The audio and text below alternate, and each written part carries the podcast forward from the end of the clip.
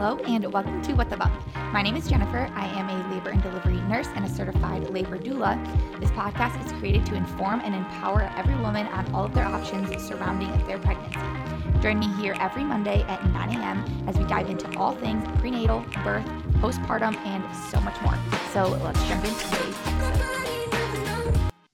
Welcome to another episode of What the Bump. We have Ashley here on the podcast to share her birth story. And I was actually, spoiler alert, Ashley's doula. So I'm excited to hear her birth story from her point of view. Um, so thank you for coming on the podcast and sharing your story. Yeah, thanks for having me. Starting off, tell us a little bit about you, a little bit about your family. Uh, so it's me and my husband, Taylor. We've been together 10 years. We've been married for five years, and we have three fur babies, two cat, wait, two dogs and a cat. And we live in Charlotte, um, Southwest Charlotte. We've been here three years now. Awesome. That's awesome. And how old is your little one? Uh, six weeks. No, seven weeks today. Wow. Oh That's my gosh. nice. Seven weeks. Did it feel like it was longer ago than that or shorter? No, shorter. Like I feel like I was just in the hospital last week. Are you serious?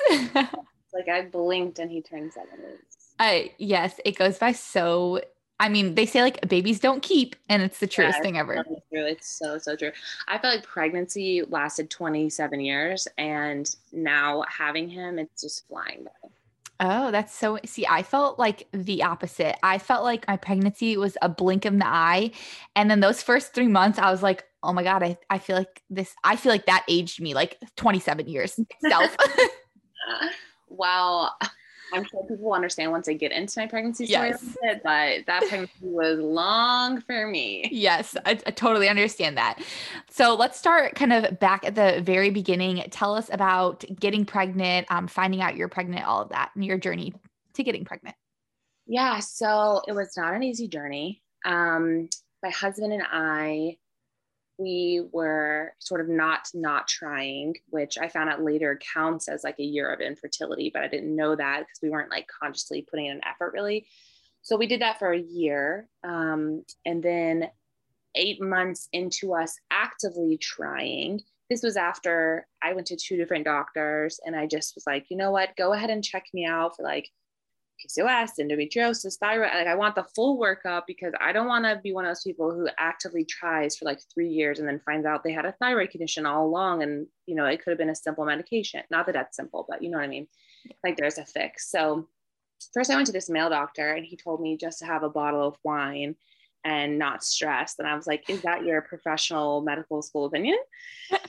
And so I asked him, I saw a picture in his office of him and his wife with their baby. And I said, Oh, is that how you guys got pregnant? And he's like, Oh, no, actually, my wife had to be on Clomid because she doesn't ovulate. And so I was like, You then should know that it's not that easy to get pregnant. Like, what are you talking about? So I switched to a female doctor who I just felt more comfortable with. And she did a full workup on my, everything was fine. So we went along trying for another eight months. And then at the eight month mark, I was like literally devastated every single month that I wasn't getting pregnant. And I remember the day before I was on the phone with one of my best friends and I was just crying to her, like, I'm just never going to get pregnant. And, you know, that that season of life is so difficult. Yeah. And the next morning I had plans to go to brunch with her, that same friend. So I was like, I'm going to get wasted on some mimosas tomorrow and just drink away my feelings. So I was like, let me just take a pregnancy test because my period was due that day. But it's like, I know I'm not pregnant because I've been having cramping. Like, I feel like my period's totally coming. And I took a test and there was two lines and I was shooketh to my core. I just did I had this like core belief that I could never get pregnant. So I was so shocked. And it was like 7 30 in the morning that I had just woken up to pee and it was a weekend and I was like, Taylor, that's my husband's name. And I was like, we have to go to CVS to get more pregnancy tests because I only had those like cheap little ones, you know? And we looked it up. CVS wasn't even open yet. So we had to just sit there like twiddling our thumbs for 30 minutes until they opened. and then we got digital tests and we found out we were pregnant. And so I immediately went to the doctor. I called them and I was like, when can I get in for an ultrasound? I'm like super type A. So I was like, let's get on it. And they were like, we don't normally see people until eight weeks. So I ended up calling them. That was on a Sunday. I ended up calling them the next day because I started having spotting. So I started getting nervous. And I went in and got a blood test. They confirmed I was pregnant. I got a, another blood test 48 hours later, and they said, they thought I might be having an ectopic pregnancy because my HCG levels were going up, but I wasn't, they weren't doubling like they were supposed to. And so I just kind of sat there and, and it ended up being like a week and a half drawn out thing of like ultrasounds and all these shenanigans to basically confirm that I was having a miscarriage. And that was devastating.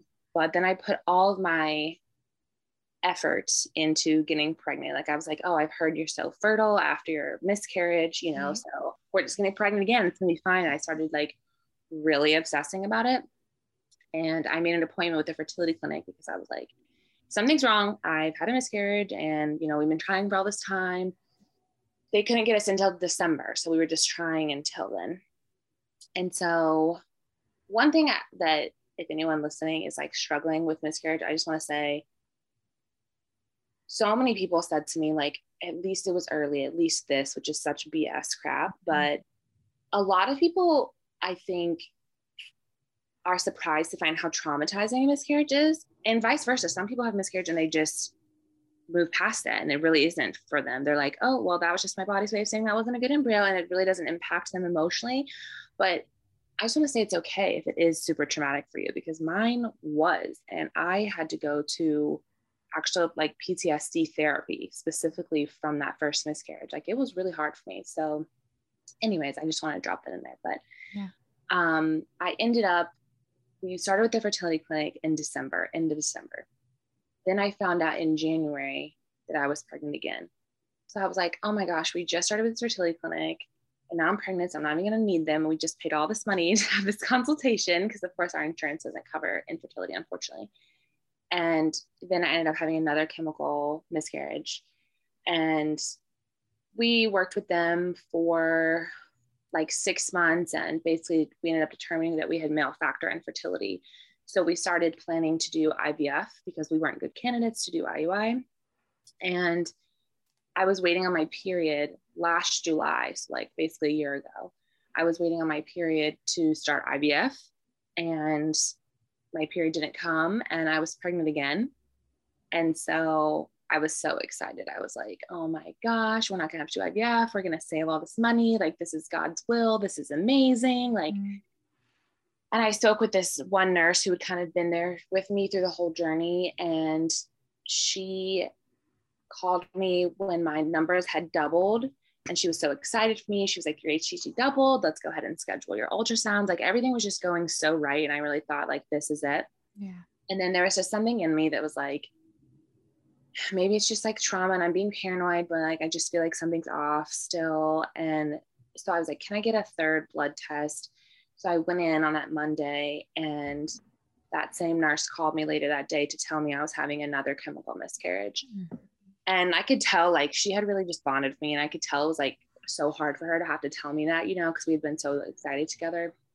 But that's relevant for later in the story. But so we ended up doing IVF. We moved forward to IVF, and when she found out that we were going to move forward, she had had a patient who canceled their IVF round and she ended up actually donating over $5,000 of medications to us That's because amazing. like she was so invested in our story and I'm just so grateful for her. So she was definitely a part of our journey, but um, we ended up doing IVF and it was successful. We had our transfer October 12th of 2021. And four days later, I took a pregnancy test. I was planning to wait until my beta blood draw, but I called my doctor because I had spotting again. And I was like, okay, here we go again, you know, right. like miscarriage number four. And he was like, you know what? It actually sounds like implantation bleeding. Like you should take a pregnancy test. And I was like, are you sure? Like I have another four days until my beta. And he was like, yeah, just take one and call me back. So I took one and there was a very faint line, but it was definitely there. And there was no, this is something that I think a lot of time infertility robs you of is like, there's not these surprises, mm-hmm. you know, like all of our friends knew we were doing this transfer. Mm-hmm.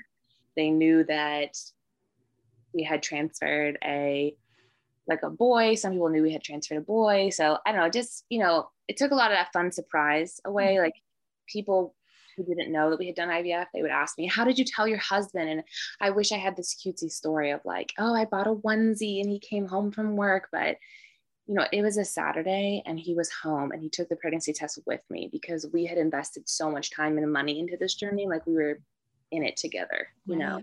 When I took that test, he found out with me. So that was a special moment still to like find out we were pregnant with our yes. rainbow baby, but it just wasn't, you know, this like traditional story, I guess. Right.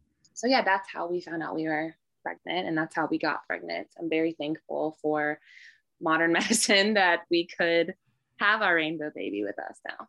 Yeah.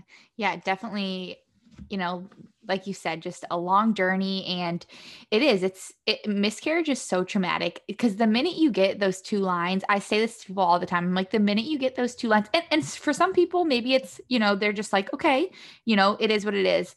Um, but for most people, you get those two lines and your head as a woman, like it already goes somewhere else. You're already envisioning, you know, holding your baby and you're envisioning what they're going to look like and who they're going to be and all these things. So it doesn't matter if it's five minutes after you get that positive or 30 weeks after you get that positive, like it still hurts just as bad. I mean, I like my heart. I mean, I, I knew, of course, your, a lot of your guys' journey, but you've never shared it so in depth with me. And, um, my heart just goes out to you it, truthfully because I know it was the darkest time of my life when I had my miscarriage and I truthfully like cannot imagine going through it three times. I honestly can't. Like it makes sense that you said you had to have like literally like PTSD therapy afterwards and stuff. I mean that that is hard. That's really hard. And so, you know, I love that you're here though and coming on the podcast to share it because you are not the only one. There are so many women out there and just hearing that, you know, it's not like you have the answer on how to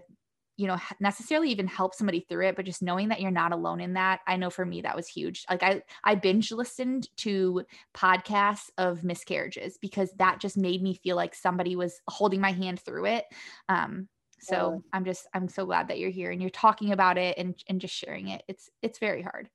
Yeah, I found it so helpful. I found a bunch of uh, sort of infertility Instagrams and yeah. I started saving like miscarriage, loss, trying to conceive content. And it did make me feel a lot less alone. And I would see other women commenting. And, you know, I did some things to memorialize that first pregnancy that we lost. And mm-hmm. that helped me. But there's just certain things that stick with you. Like I'll never forget that as that the hard one of the hardest things for me was that it was during COVID when all this happened. And so I was at the doctor and they didn't have their waiting room opened. They just had a chair in like the hallway mm-hmm. and they were also slammed. So there wasn't an exam room for me to be in. So like I went to the ultrasound where the lady told me, I'm sorry, we don't see anything. Right. And then I'm just back in the chair in the hallway. Yeah where right. everyone can see me and it's like i'm trying not to you know bust into tears in the hallway. Then i go to the lab where they're drawing my blood to prove i'm having miscarriage and they put me back in the hallway so and traumatic. And like the blood lady's like oh how are you doing today? You know all peppy and i'm like not so great thanks. And i think what what was really hard is that there was a woman there for her six week postpartum visit i remember and she had her baby and i'm sure it was such a journey for her to get that baby.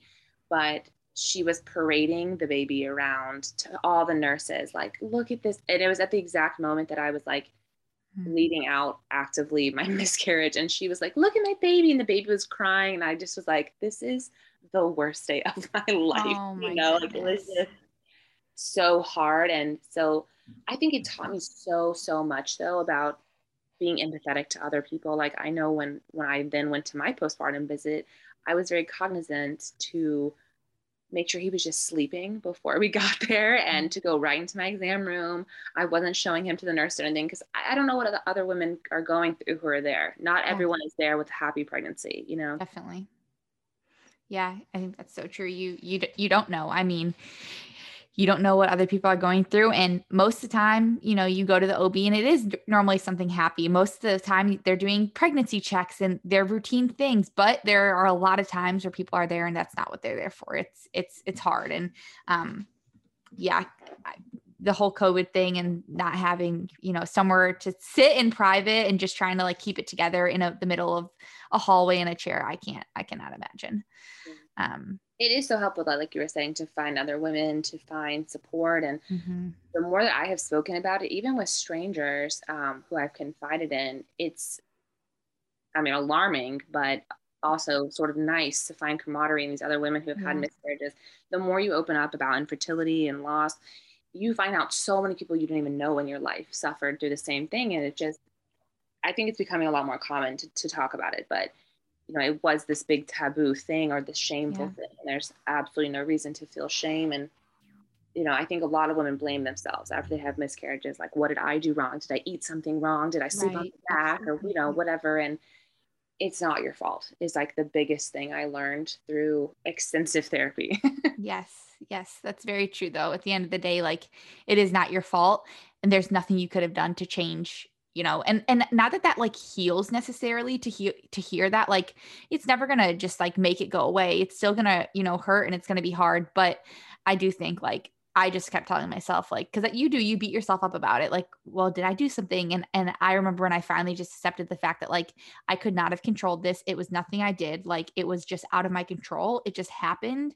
Mm-hmm. um it, it is healing to to but you have to truly accept that and that takes time. That is part of the healing process and it takes time and for sure if you're like a control freak type A person like me that mm-hmm. is very difficult. And so uh, almost I mean obviously there was a lot of unenjoyable parts of IVF but that was sort of enjoyable for me that there was i felt like i had some control because i yes. was actively giving myself the medications and being monitored so much. Like i felt like i had a lot more control. And unfortunately ivf is not a guarantee. No it's not. You still really don't have control ultimately but i felt i don't know i just felt better doing something like working towards that pregnancy yes yes definitely so take me kind of through your pregnancy um how was your pregnancy how was your first trimester my first trimester was pretty great. I didn't get that sick. Um, I didn't have a lot of nausea.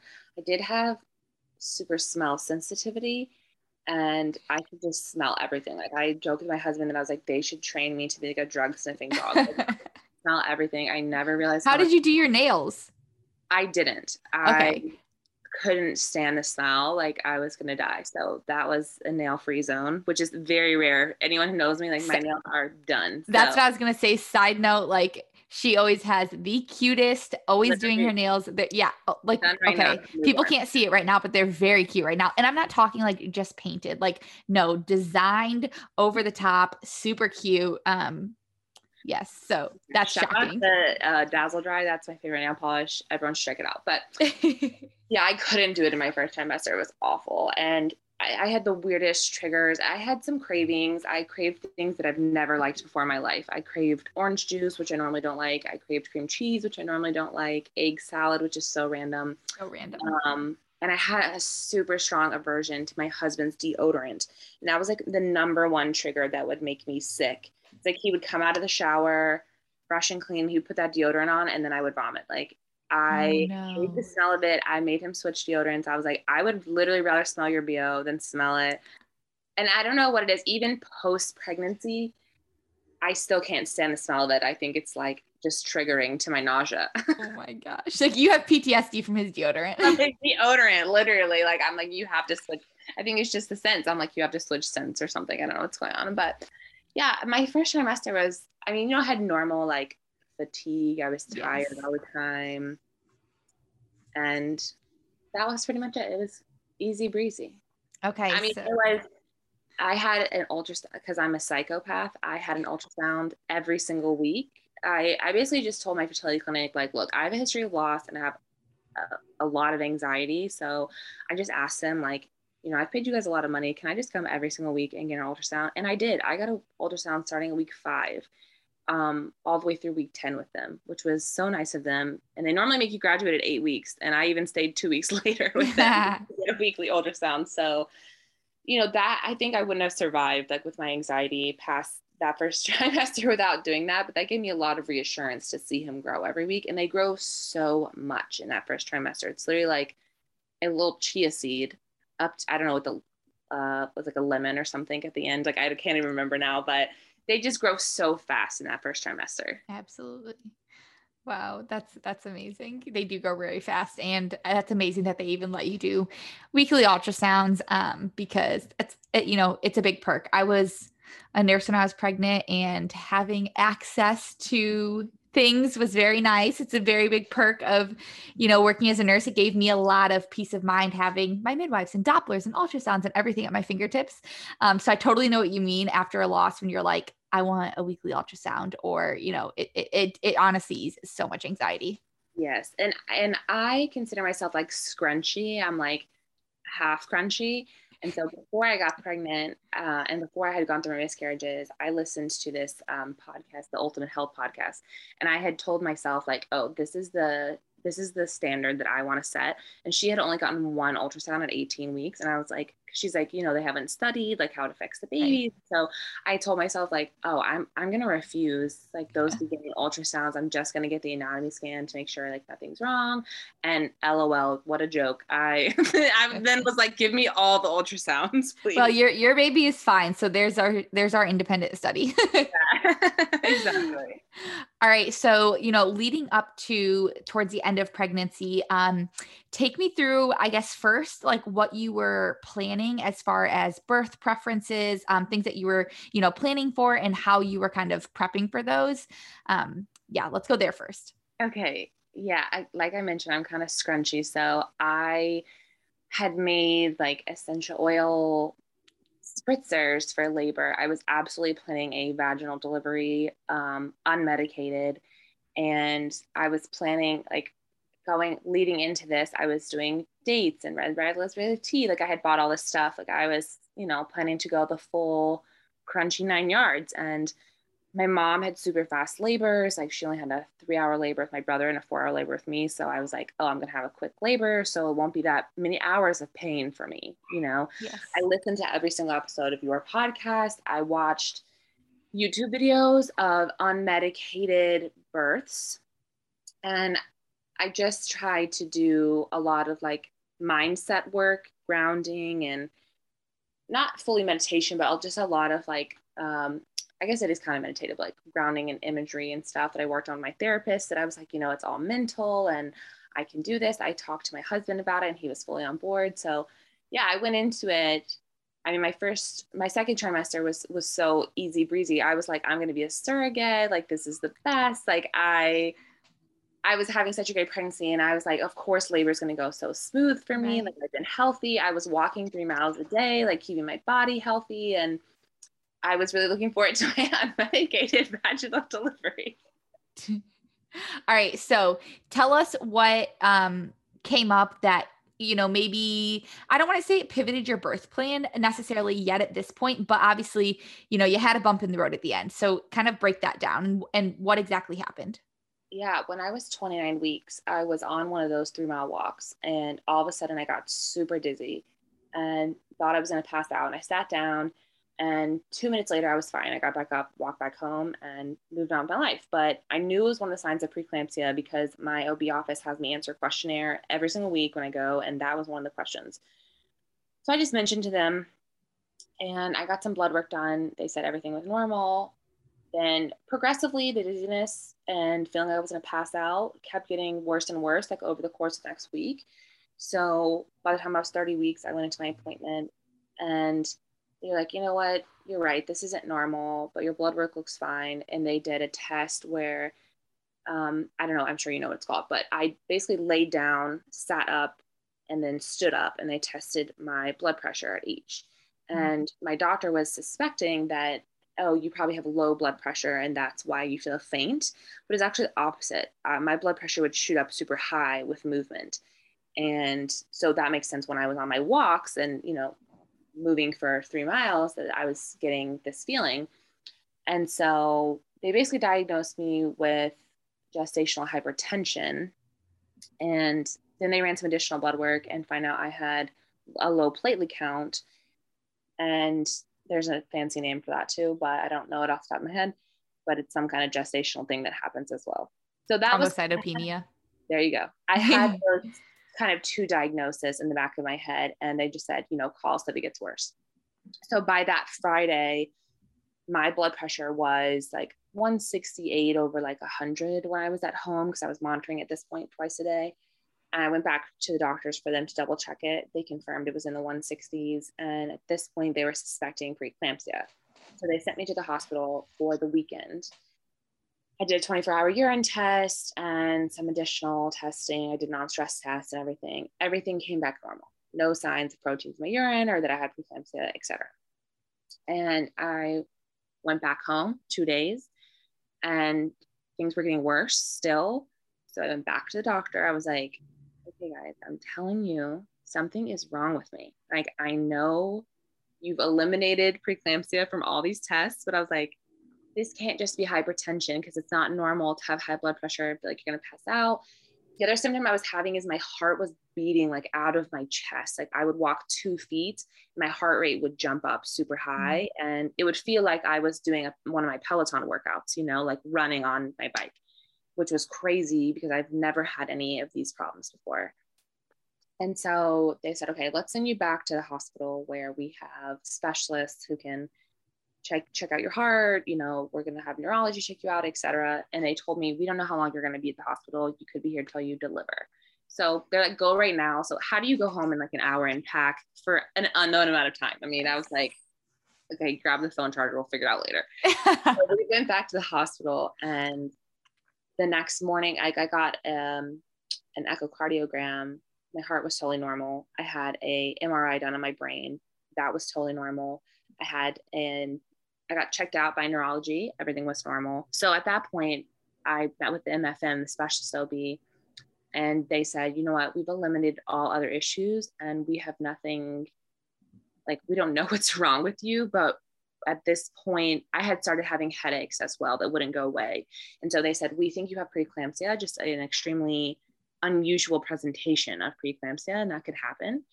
And I was 31 weeks um, when they diagnosed with preeclampsia. And that was a very scary appointment because my husband had gone home to sleep for the night and I was by myself. It was like 6 a.m. when they pulled me in and they said, You have preeclampsia and we're going to deliver you like probably this week. So they said, We're going to give you the steroid shot today and tomorrow. And we're going to start you on a magnesium drip tomorrow for an induction. So I was like, Okay, at least I'm still going to get my vaginal birth at this point. And that's when I probably called you and was like, what the hell's going on? You know, I was like, I don't know what to do. And I started preparing my mindset for a NICU time because they had the neonatologist come. We did a tour of the NICU. Like they said, you're not leaving here without a baby. And that was a tough, stressful few days. Um, and then I was there in the hospital they kept checking my blood pressures and things started stabilizing. I think at home, I'm just very active. I can't help myself. Like, you know, when you're home, you're just like, I have dishes to do, I have laundry, whatever. But in the hospital, I wasn't on official bed rest. Like I could walk the halls and stuff, but basically I was just sitting around all the time. Yeah, so I think that do. really helped. Yeah, there's nothing to do. Or like I was living for the gossip from the nurses, you know? That's amazing. and I became really close with some of them. I love the crew over there. I was a Presbyterian, shout out to Presby.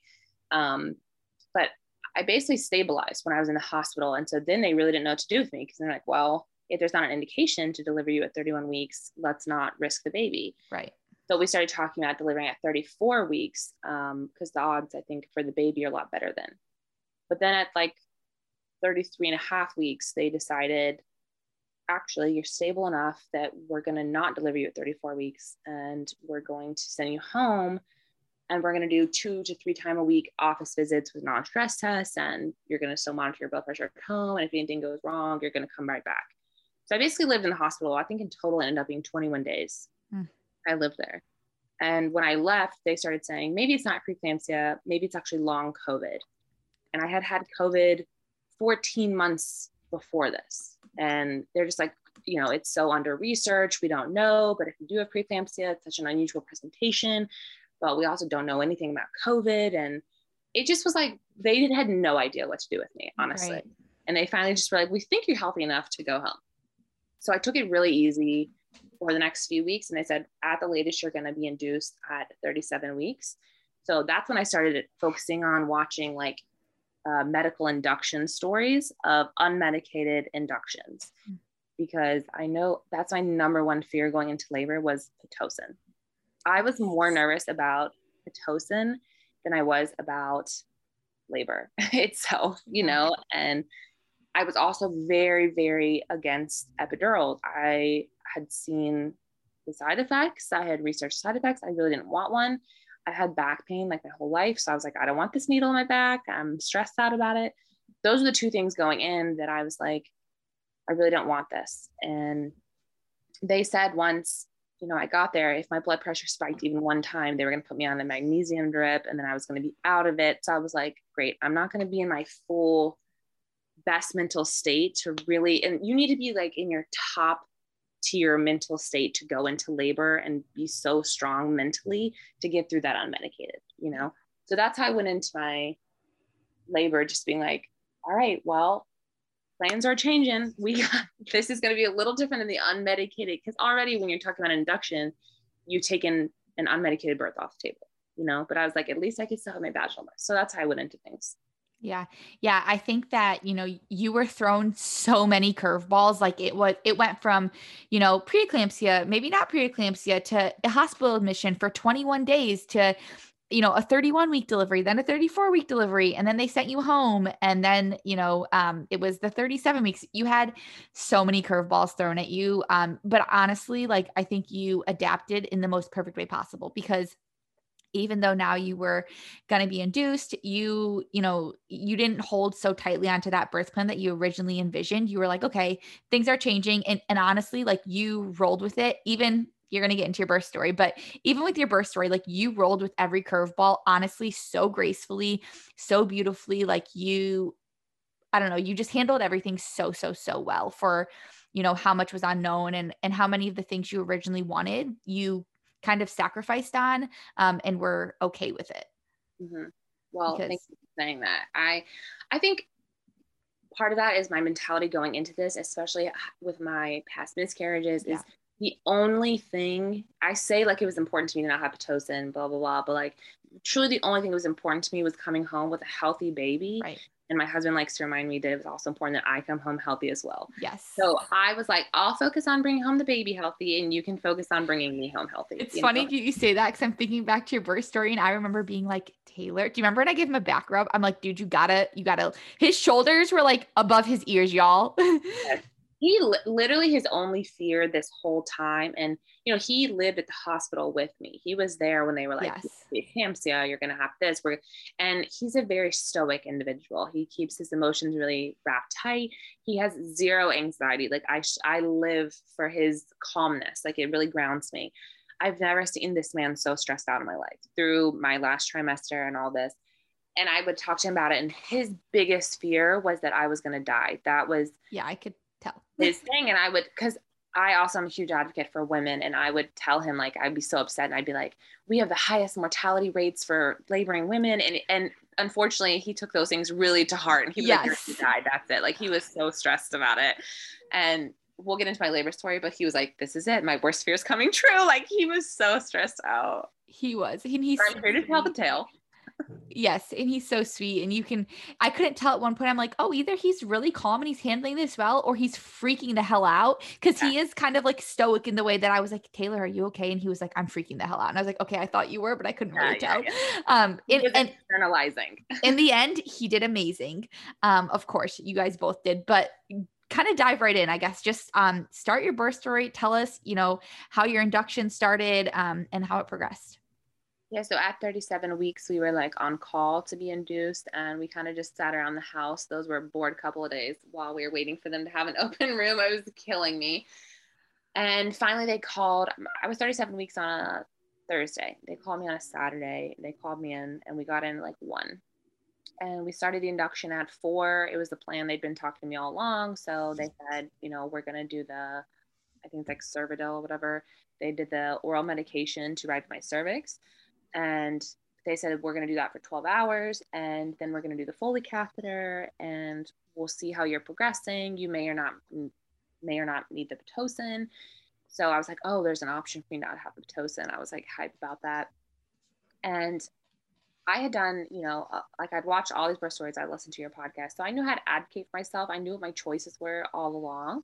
So i knew going into it some things i wanted some things i didn't and I started the aromatherapy like pretty much the second I got in there. I was on the I wanted like orange and neroli to be like uplifting and give me energy for all this. I was like, this is a marathon, not a sprint. They told me it could take two to three days to be induced. So, in my naive mind, though, again, I was like, well, it's also genetic. And my mom had a three hour labor when she was induced. Like she had Pitocin and three hours later had my brother. So I was like, okay, it's LOL, it's continue three hours. And I also was very cocky going into it that I had a high pain tolerance, which is such a joke now looking back. But um, I really believed in myself.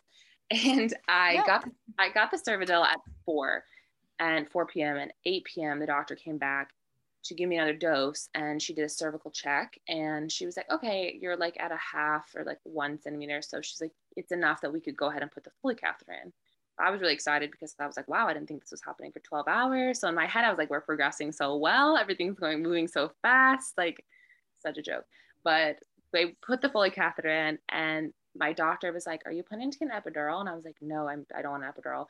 And she was like, Yeah, I think you can totally do without epidural because a lot of times people ask for an epidural before I even put this Foley catheter in. And you didn't even flinch. Like she was like, You have such a high pain tolerance. And I was like, At this point, I'm like riding so high. Like she shouldn't have talked my ego up this high, honestly. So I was like, I'm about to kill this labor. And that's when things uh, immediately went downhill after I got the Foley catheter.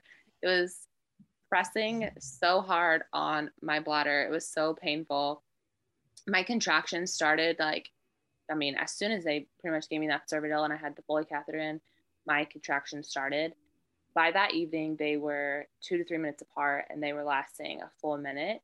And I did at one point, I think that by 4 a.m., so that was after 12 hours of having contractions, I begged the nurse to take all the monitors off me and get in the bath. You, I had called you and I was like, what can I do to like avoid the epidural because I'm starting to lose faith here. You know, I'm losing steam. And I was like, what can I do? So I got in the bath for probably an hour. And at first it was helpful. And then they just started getting like, they were, I thought that was supposed to slow down your labor. It did not slow things down. It, if anything, it intensified my contractions. Mm-hmm. And I was like, you know what, Taylor, I I had a code word, pineapple. And I remember I texted you just the pineapple emoji, and you're like, what does this mean? And I told Taylor, I was like, pineapple, get the freaking nurse in here. I want the epidural. And he was shocked because I didn't say indicate like earlier really that I had wanted one. And the nurse was like, Are you sure? Like, I know that's not what you wanted. I'd hate for you to get one so early and to stall your labor. And I was like, I'm sure. I already said pineapple, guys. I want the epidural. So then you came and when I got the epidural. And all that fear I had about the epidural was so unjustified for my personal experience, anyways. It was a miracle drug. I was so happy I got it. Didn't hurt at all. I thought it was going to hurt to get that thing. Compared to contractions, an epidural is a joke. Like, that's what I tell everybody. Yeah. Are you kidding? It's like literally just getting a vaccine. Like, it's like nothing and it was the perfect epidural too that anesthesiologist did such a good job i could st- i still had like movement in my legs i could still feel my legs like i could fully move around my bed and everything but when they give you the epidural they also give you a urinary catheter i guess it's called and that is i was very surprised at how uncomfortable that was especially because i had an epidural and i thought it was going to be you know pretty much numb and um, normally you are numb and you don't feel that catheter, but yours yours must have been like sitting weird or in like the that perfect spot because yeah, yours bothered you. And normally, honestly, it does not. That honestly and truly uh, was the worst part of my labor. Yeah. Like I can say that with confidence almost two months later that that catheter was the worst part. And I kept asking every time the nurses came in, I was like, Are you sure it's in the right spot? Mm-hmm. Are you sure it's still in? Are you sure? Like, and there was blood in the bag. So I was like, Is that normal? I think it just wasn't inserted well or something. I don't know, but my dog is sneezing. And we like, I remember like we advanced it a little bit. We was it your right side? You there was one way we could lay you where like it did, I think actually it might have been like, I don't remember. There's one position we had you in where it didn't bother you as bad at all. Only when I was like completely sitting upright. Yes, like, that's they would lay me down. They would hurt. When I would go on my side, it would hurt. And you know, I wanted to move and continue to progress my labor, but every time I did, it was excruciatingly painful. And also, I had no idea that you could press the button and get more epidural. And then eventually, like 12 hours later, a doctor had finally told me that, and I did try that, but it didn't really help the pain of the catheter, unfortunately. So I was miserable for a solid uh, another day, like 30 some hours probably with that catheter in. I mean, post, like once I had my baby and everything, the relief I felt when I finally took that catheter out, it was the mm-hmm. best feeling. But anyways, um, so I continued to be on the Cervidil and they took the Foley balloon out and I think I was only like a two when they pulled it out. Like I had not really progressed and I was exhausted and devastated that that happened. And they decided to not start the Pitocin and basically start everything over, which was just such a blow to hear that. So we started the Cervidil over, we started the Foley catheter again, you know, we kind of just redid everything. And I don't even know how many hours I was into labor at this point, but they were just like, we're just gonna keep trucking along. And I couldn't feel any of my contractions. That I will say is is the good news. I couldn't feel any of those things. I could see him on the screen and I was like, oh, cool. I guess the baby's coming. But I got to a point where I was just stuck at six centimeters. And the doctor came in. This was after 51 hours of labor. And the doctor came in and said, Oh, well, we can put, you know, this like probe, I guess, on and see how strong your contractions really are and then we can come back and if we find out that they are super strong but nothing's happening we consider that like an arrest of labor and you know you might need a c-section or if we find out they're not that strong we can increase your pitocin and we can continue going on this induction. Were you on the magnesium at this point too? Oh yes. So yes. i kind of forgot this part. As soon pretty much as soon as i was on the cervidil my blood pressure shot up to like mm. 180 something and so the doctor immediately said, "Oh, okay, so it is preeclampsia. Like, mm-hmm. sorry, we've been playing this back and forth game with you, but it is preeclampsia." So they immediately put me on magnesium. So I was on bed rest from the epidural anyways, but then with the magnesium, I was on bed rest as well. And, and, something I like always say to people on magnesium is magnesium helps to, you know, protect you from like seizures and to lower your blood pressure because it relaxes all the vessels in your body. It's like, you know, um, when you're pregnant, if you get like a lot of um, Charlie horses, a lot of times people like your OB will say, oh, you can take some like that calm magnesium drink or whatever. Um, so magnesium is such a relaxant in your body. So imagine now you're on the magnesium, which is making all your muscles, your vessels relax, but then you're also on Pitocin because your uterus is a muscle and we need to get it to contract. So and do not quote me on this being like necessarily 100% you know science backed um, but it, it i from a nursing perspective i can tell you right now inductions with you know, magnesium running are always a lot harder to really get that uterus to contract strong and frequent because they, they kind of counteract each other in a way, if that makes sense. Yeah, totally. And yep, I was in that magnesium probably after the first like 12, not even 12 hours, honestly. Right. And they had to push um, blood pressure medications in my IV several times throughout mm-hmm. the whole labor. My blood pressure just continued to spike. So that was something they were, you know, monitoring the whole time. And obviously, if your blood pressure gets too high, then uh, they want to have you at a C-section. It's just high risk for mom. So it was always teetering on. We knew I had preeclampsia, or like it was suspected preeclampsia. I was high risk for having a C-section anyway, so I had mentally prepared that that might be an option. But I have had a friend who had a C-section, and her recovery was just so so difficult compared to my friends with vaginal births that I was like, I absolutely don't want to do this, you know. But like you said, I had already made a lot of concessions to my birth plan. I had already had Pitocin. I had already had an epidural and I just was really holding on to that vaginal delivery. But once it got to that point where I was just so stuck at six centimeters and the doctor was like, you know, we can continue on this journey. I was just, I was so done. I was so over it. And I think um, one thing I really gave myself, I gave myself the ability to change my mind. I really allowed myself to. I love that. To adapting to the situation because I'd never been in labor before. I had no idea how I was gonna feel. I had no idea how intense those contractions were gonna be until I got there. I had no idea how exhausting 51 hours of labor was gonna be, where I got, by the way, zero hours of sleep even after the epidural because I was still in pain. Mm-hmm. I had no idea how, you know, how all that was gonna feel. So once I was in the situation, I did give myself some grace and was like, you know, we've never done this before. I'm just tired. And I told the doctor, I actually want an elective C section. And again, my husband was like, um, Are you sure? But at that point, he was exhausted and he was like, I mean, whatever you want. You're the one going through labor. Like, I have no idea, you know, what this feels like. So I was like, All right, let's do this thing. And there was a, a mom in the OR actually giving birth to quadruplets. So I had to wait insane. for insane. And by the way, she has another set of quadruplets just to let the listeners know she has eight babies. But um, she'll be on TLC, like see catch you next season. I hope so.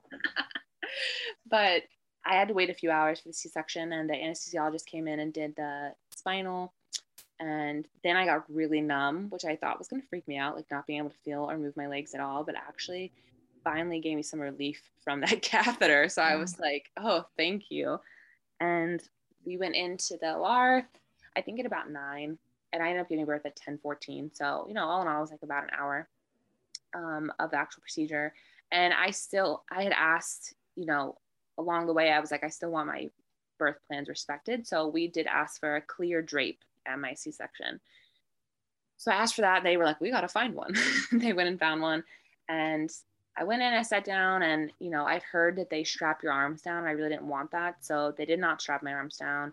And I really didn't want to wear a mask because I was just having a lot of anxiety about vomiting. I like, my whole, I don't know if you remember that, my whole labor, I just kept being like, is this going to make me mm-hmm. vomit? Is this going to be? I am yeah. so afraid of throwing up. So I was like, what if I throw up and I have my mask on? Like I'm just be sitting in my own vomit. Absolutely not. This is another thing like COVID has added you know an element to labor that's very different and so the anesthesiologist was like you know what? All of us are wearing masks. This is your room. This is your labor. If you don't want to wear it that's fine. I hope i'm not getting him in trouble with noah by saying this but no you're not. No i finally like that relieved so much anxiety because i could breathe and i was like if i vomit at least i can just turn my head to the side. But uh, taylor was right next to me and then you were next to taylor. So i think you could see what was going on like partially not much. I mean i know what was going on. I i you know um i didn't i didn't look too much. Yeah yeah. But taylor couldn't see anything and like yes. he would have probably been that husband who fainted so thank god yes. but um we just sat there and everything was pretty routine you know. They told me what they were going to do and the anesthesiologist really walked me through everything as they were doing it like i found so much comfort and he just had a very calming he was great. Yeah he was so great. I was a little nervous because he was I'm 30 and he was 29 and he was like, "Oh, I just graduated last year from nurse anesthetist school." And I was like, "Okay, is this yeah. the first procedure?" You know, no. I was nervous, but he actually was like the best part of that OR, honestly. Yes. Um. So when it came time to actually take my baby out, whose name is Grant, they like the anesthesiologist, I could see him like preparing to lower the drape. Like he was like, okay, they're about to take your baby out. And then I hear my OB, like, you know, they're talking about the procedure and everything. And then like the energy kind of shifts mm-hmm. in the mm-hmm. room and the anesthesiologist slowly like lifts the drape back up. So I'm like, oh crap, something's going wrong. And I think probably if you looked at Taylor at that point, he was probably white as a ghost. Like he's thinking, my wife's dying. That's what's happening here. And the basically Grant was just stuck. He was stuck in my pelvic bone. And I heard the doctor call in another doctor. He called in some more nurses. So then I'm like, something's really going wrong. But They're like calling it for backup. It felt like a very long time. It felt like a very long time. And it was very stress. It was very stressful. And mm-hmm. I just mm-hmm. was like, just breathe. Like I was really focused. I didn't care about honestly. That sounds bad. Like I didn't really care about me making it through it. I just wanted to meet my baby and hear yeah. him breathe for the first time, and hear him come earthside. Like that was most important to me. And so I'm like waiting, and waiting, like, where's my baby? You guys said he was gonna come any second now, and he's still not here. And I hear the doctor say, like, we got to get her frog legs. And so I found out later, like, my legs were basically strapped down in a straight position. It happened to be frog legs. And the nurse actually had to go in vaginally and push my baby off of my pelvic bone. And then the doctor was able to pull him out. Like, he just was so, so stuck obviously my contractions had been super strong and pushing him down, but unfortunately my anatomy just did not allow for him to come out. So it's a good thing actually that we had this C-section. He would never have come out vaginally anyways. And I would have just dragged on my labor who knows how many more hours if I hadn't made this decision. And even afterwards, the doctor said to the other doctor in the ER, he was like, Oh my God, I can't believe I tried to talk her into like continuing this labor. I'm so glad she made this decision. And you going back to that moment when you made that decision, you know, I, of course, was supportive in anything you wanted, but I remember being like, okay, hold on. Like, let's sit, let's talk through this. And we did. We sat, we talked through it. Um, but you were so concrete in your decision. Like, there was no, not even like I was trying to sway you, but there was no, you were like, yes, I understand everything. I don't care. I want this. I want this. I want this. I mean, you had, you were trusting your instincts, truthfully, like those motherly instincts. You just, I think deep down your body knew like he he he needs to, you know, it's been a while, I'm tired and we got to just get him here um because and I know you'll probably mention this, you know, his little head mark and everything. I mean, he was really really in there. Yeah. I think you're right. Like looking back it was instinctual because if you had asked me going into labor like about an elective C-section, I would have bet a million yeah. never on my life. Mm-hmm. But there mm-hmm. was just something in that moment that I was like, this is something's wrong. Like this has gone on long enough and I just need to meet my baby, you know? Yeah. So they end up pulling him out, and then what felt like an eternity of him not breathing. He was over there, but um, Jen claims it was 15 seconds. It was I, that part was not long. That was fast. I, I promise. 15 years. Um, and so I was waiting for him to breathe, and he finally did. And then I was relieved. Part of my birth plan too with the C-section was to do skin to skin in the OR, and that's again you don't know how you feel until you get into it. So that's the thing that kind of surprised me is they put him on my husband's uh, well sort of chest but he was wearing a hospital gown. My husband met him and then everyone was like okay like she wants i think you were advocating for me and you were like she wants to do a skin to skin like let's get the baby to her. And actually i you were like no I didn't want to. And that really surprised me. I was just exhausted. And mm-hmm. I knew in that moment I need to focus on like staying awake and getting through the rest of this C section. I need to focus on me right now. And then I can, I was like, he's breathing. So I know he's good. And I'm going to come back to that, you know? Yes. And so then they were trying to finish like closing me up and stuff. But I had some hemorrhaging because it took him so long to get out. I had some like, you know, bleeding stuff. So, that was like very scary for Taylor. Taylor was like, oh my gosh, like this is that she's dying. But, um, you know, it ended up being fine, obviously. And they closed me up. All was good. They moved me to recovery. And then I finally met Grant. Then I was like, it had been like probably an hour, you know, the whole thing of them like closing me up and getting me to recovery. And I, I was rested enough that I was like, okay, I can sit here and really like enjoy him now. We did mm-hmm. skin to skin and we got we latched immediately. So I still got that like wonderful golden hour that I wanted to. It just was an hour later than I was expecting. Yeah. And and even in that meantime, they took um they took us, me and Taylor out to the like post-op room and we got Grant skin to skin with Taylor. So even that hour, you know, where he wasn't skin to skin with you, when you were just kind of like taking, you know, a breath of air and kind of processing and just um, you know, even kind of waking back up in a sense of like just processing, I think what happened. Um, he was skin to skin with Taylor, and that was you know, amazing and something he really enjoyed for sure. Yeah. And, and one thing that when I went into this labor, I also told myself, I'm going to come out of this labor no matter what happens, feeling empowered yes. that I brought a human human life like into this world earthside, no matter what happens. And even I, because of my history of miscarriages, I even told myself, even if my baby doesn't make it earthside, I, I'm still going to be okay, no matter what happens, you mm-hmm. know? Mm-hmm. So I was like, I'm not, I've had enough trauma trying to get pregnant and trying to have this child. And I was like, I will not come out of this labor being traumatized. Yes. So I'm just going to come, go into this with total acceptance of like letting go and what I, whatever happens, happens because I want to come out just feeling so strong and empowered that I'm a badass woman who had this baby, you know? And that is what happened. Like, even though my plans completely were upside down, flip flopped, I did come out of it like, I think you posted this term belly birth, and it's such an empowering term. And I still, I mean, the respect I have for women who do unmedicated labors is immense after feeling those contractions, but I still feel totally empowered by my elective C section. Yeah. And I even will share your story with like clients if they at you know if i have a client who's going to have a c-section like you know scheduled and i have clients who are so afraid of that even and they're going into it with opposite birth plans and they're just so terrified of it and i'll literally use your story as kind of an example of like you know i had a client who was the same way had everything planned for the opposite but i'll tell you what like throughout the process she made every decision. She chose the things things did not happen to her. She chose the things that happened to her.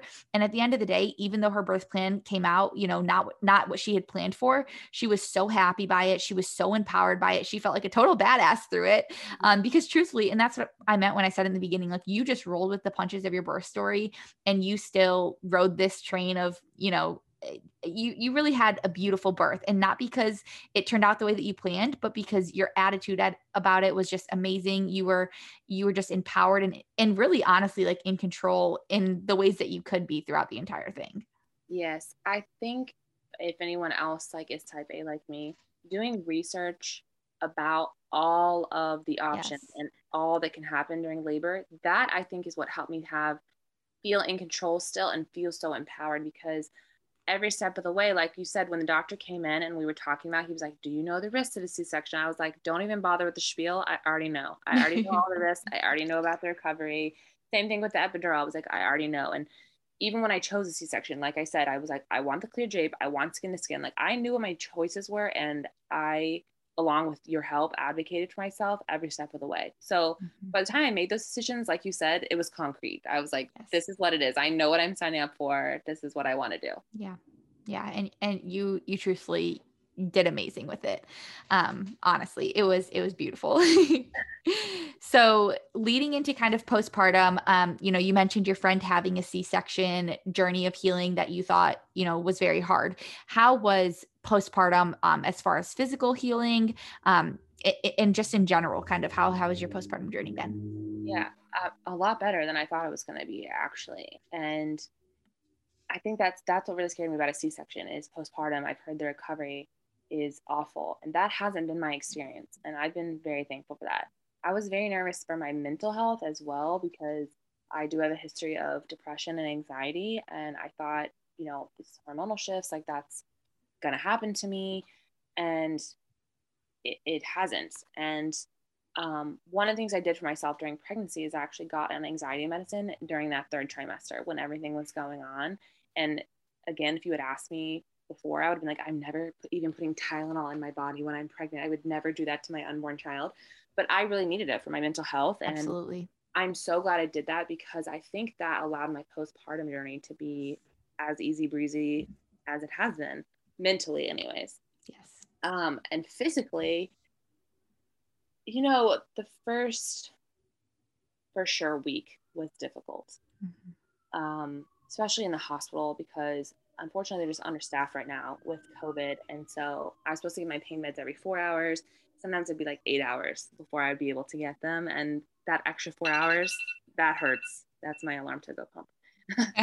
Um actually it's okay. But um you know that was very difficult and like not being able to shower by yourself with, without pain is just like I said, I'm such a control freak. And so to have to ask for help to do every little thing was very hard on me.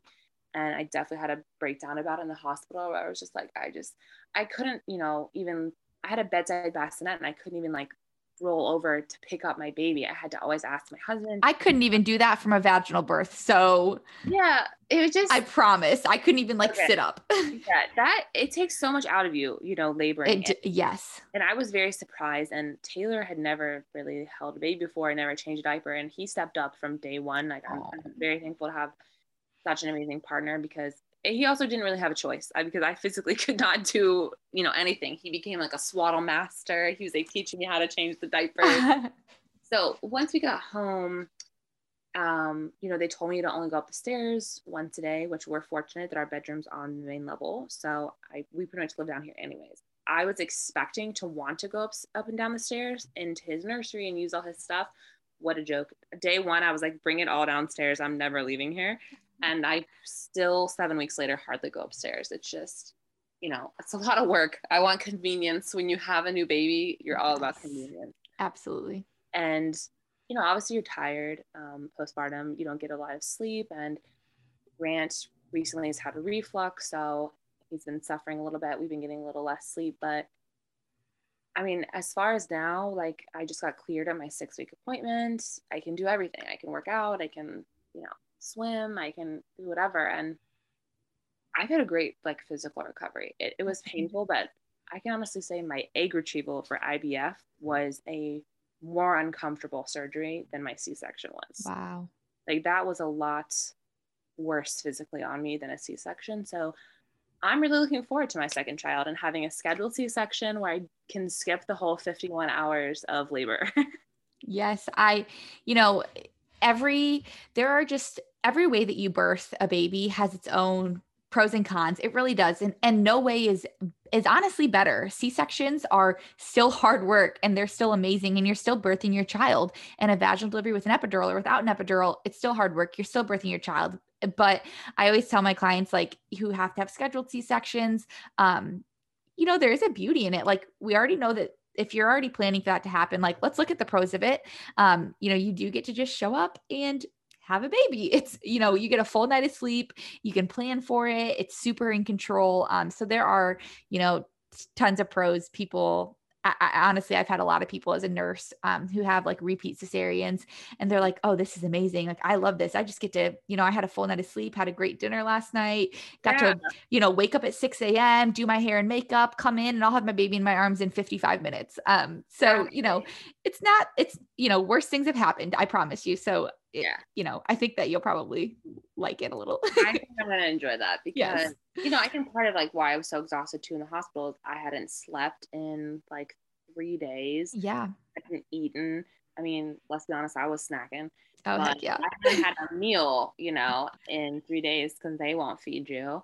And I remember when I was like sneaking some trail mix. This is like a side note during labor. And I was like, Jen, what if I wanted to get a C section? And you were like, well, you better put down that trail mix. and I think you did. You put like yeah, most of like, it down except like, what do you like? You don't like the M&Ms. No, I, I don't like the ratio of M&Ms. It has yes. to be like one M&M to a whole handful of nuts. I'm like not super into chocolate. yeah, I do remember that. I was like, girl, if you you want a C-section, you better quit. Yeah, I was like, shoot, okay, you're right. So I but yeah, I think that, you know, that's such an exhausting part of an induction is like not eating, not sleeping, and then obviously the physical component. So I do have to have a C-section just because now we know, like with my anatomy, I can't have vaginal births.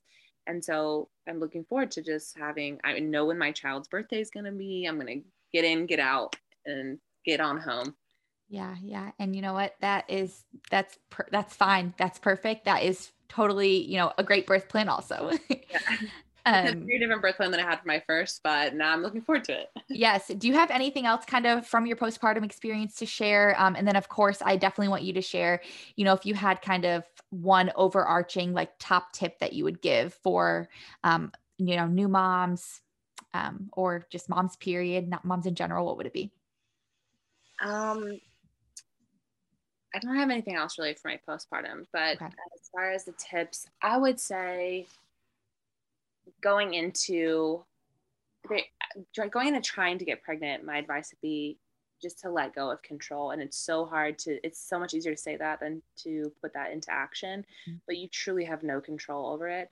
You're going to get pregnant when it's God's plan. Even if you do IVF like I did, it can still fail. You know, yeah. it's not 100% science and the doctors. You're going to get pregnant when it's meant to be.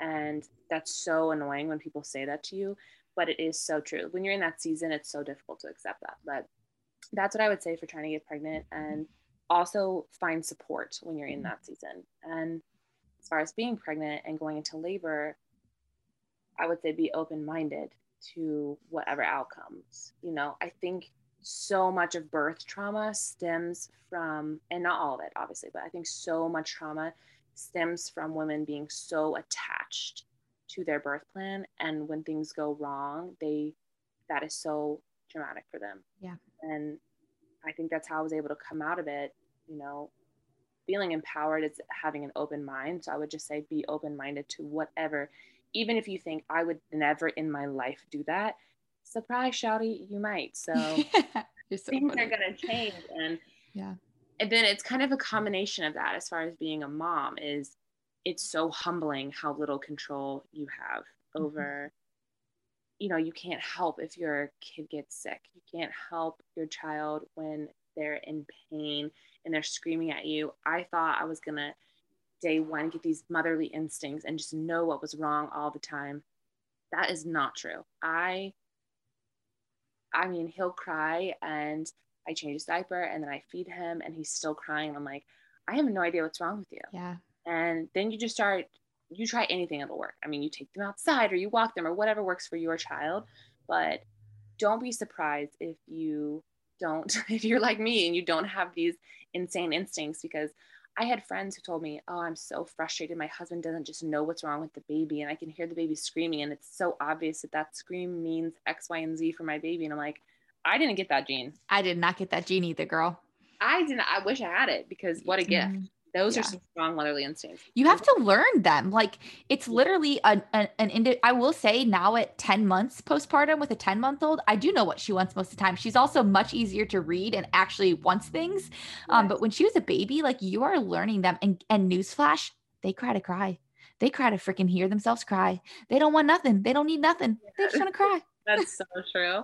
And also, I think something important to remember is they're human beings they are not this like they're not you know baby dolls they're not like toys that are all the same they're not these little yeah. robots like they are human beings they also have preferences yeah. things that my friends babies have loved my babies my baby hates that or yeah. vice versa you know Absolutely. and you have to figure out what works for you and your family and be open-minded be open-minded about it because there's a lot of things like all these safe sleep practices. There's so much mom shaming and everything that goes on. And I, you know, again, the kind of like my birth plan, I told myself, oh, I would never do that. I would never nap with my baby, you know, sleeping on my chest. Guess what? When you're on two hours of sleep, you're going to accidentally fall asleep.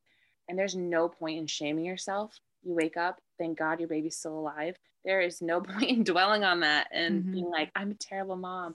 And that's right. how it feels, you know, in, in the moment that you're like, I went against my safe sleep standards, but right. I just think you have to have grace for yourself. You do. In, in the season of motherhood.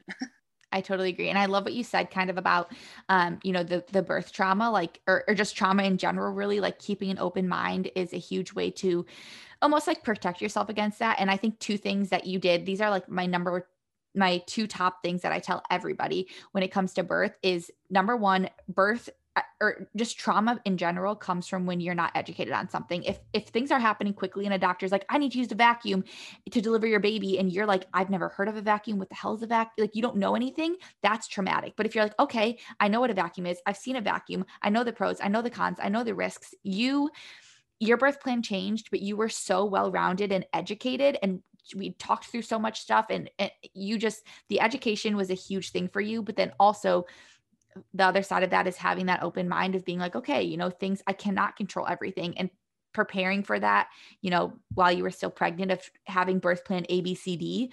Um, I think that those two things alone are so important when it comes to trauma is just education and having an open mind for plans to change. And I think that that's two things that you just did beautifully. Yeah. I, I think coming out like that education allowed me to feel like that these things were happening like I chose them and they were happening with me. Absolutely. me. They weren't happening to me. Mm-hmm. That's where, you know, I think people feel very traumatized is when all this yes. stuff is happening to them. But I was like, no, this is happening for me. This is happening so I can be my baby. This is happening because I made this decision, mm-hmm. because I'm educated about my choices and I can do X, Y, and Z the c-section is just another tool i'm going to use. The epidural is just Absolutely. another tool in my toolbox that i'm using. It wasn't like oh all these things are happening to me that i didn't want to happen you know like no those things happened for me for my advantage. So yeah that's probably the mindset i would go into it i would say is these things aren't happening to you they're happening for you Absolutely. Well, I love all of that. Ashley, thank you so much for coming on the podcast and sharing your time with me and sharing your story. I loved like just recapping it and reliving it and hearing it obviously from, you know, your eyes and your point of view. Um, it, it truly was amazing. I seriously bring it up to clients who, you know, mainly when they're talking about how afraid they are of a C-section and how they have this birth plan that is totally left field and C-section will never be in the plans. I usually say, you know, I had a client who was the same way and she had the most amazing C-section and and you know it, it truly is an inspiring story for women out there who maybe have birth trauma because they ended up with a c-section. They didn't want just to hear it from your point of view um, and just how you were able to spin it into something positive and beautiful and empowering. It's just it's great to hear your entire story. Honestly there's just so much. I just know so many women out there who have had whether it's you know the infertility journey the miscarriages preeclampsia to a birth plan that didn't go their way. Um, your story is just so inspiring truthfully Thank you. I had to work uh, very hard to get this child here, and he was really trying to take me out, but he, he was really trying to take you out. Trying to, but he's really just the best blessing, and and having you as a doula was such a blessing. Like honestly, best money I ever spent. So glad I did it. Even though like it wasn't this unmedicated birth where you were changing my positions and like beautiful twinkly lights, like I ended up wanting to be like in a dark cave and not talk to anyone, and then have a C-section, but still to have someone there to advocate for you along every step of the way and support you even when you change your mind was so crucial. So I'm so thankful to you and anyone who is thinking about having a doula, obviously, like hit up your girl Jen because so it's sweet. so worth it. Oh, thank you so much. Thank you for your time. Yeah, and thanks for having me. Of course. Thank you for listening to another episode of What the Bump. Make sure to follow us over on Instagram at What the Bump CLT. Check out our website, whatthebumpclt.com. Make sure to leave a review on iTunes, Apple Podcasts, or whatever platform you are listening on. And tune in every Monday at 9 a.m. for a new episode. Remember that this podcast is for educational purposes only. I will see you next week in the next episode.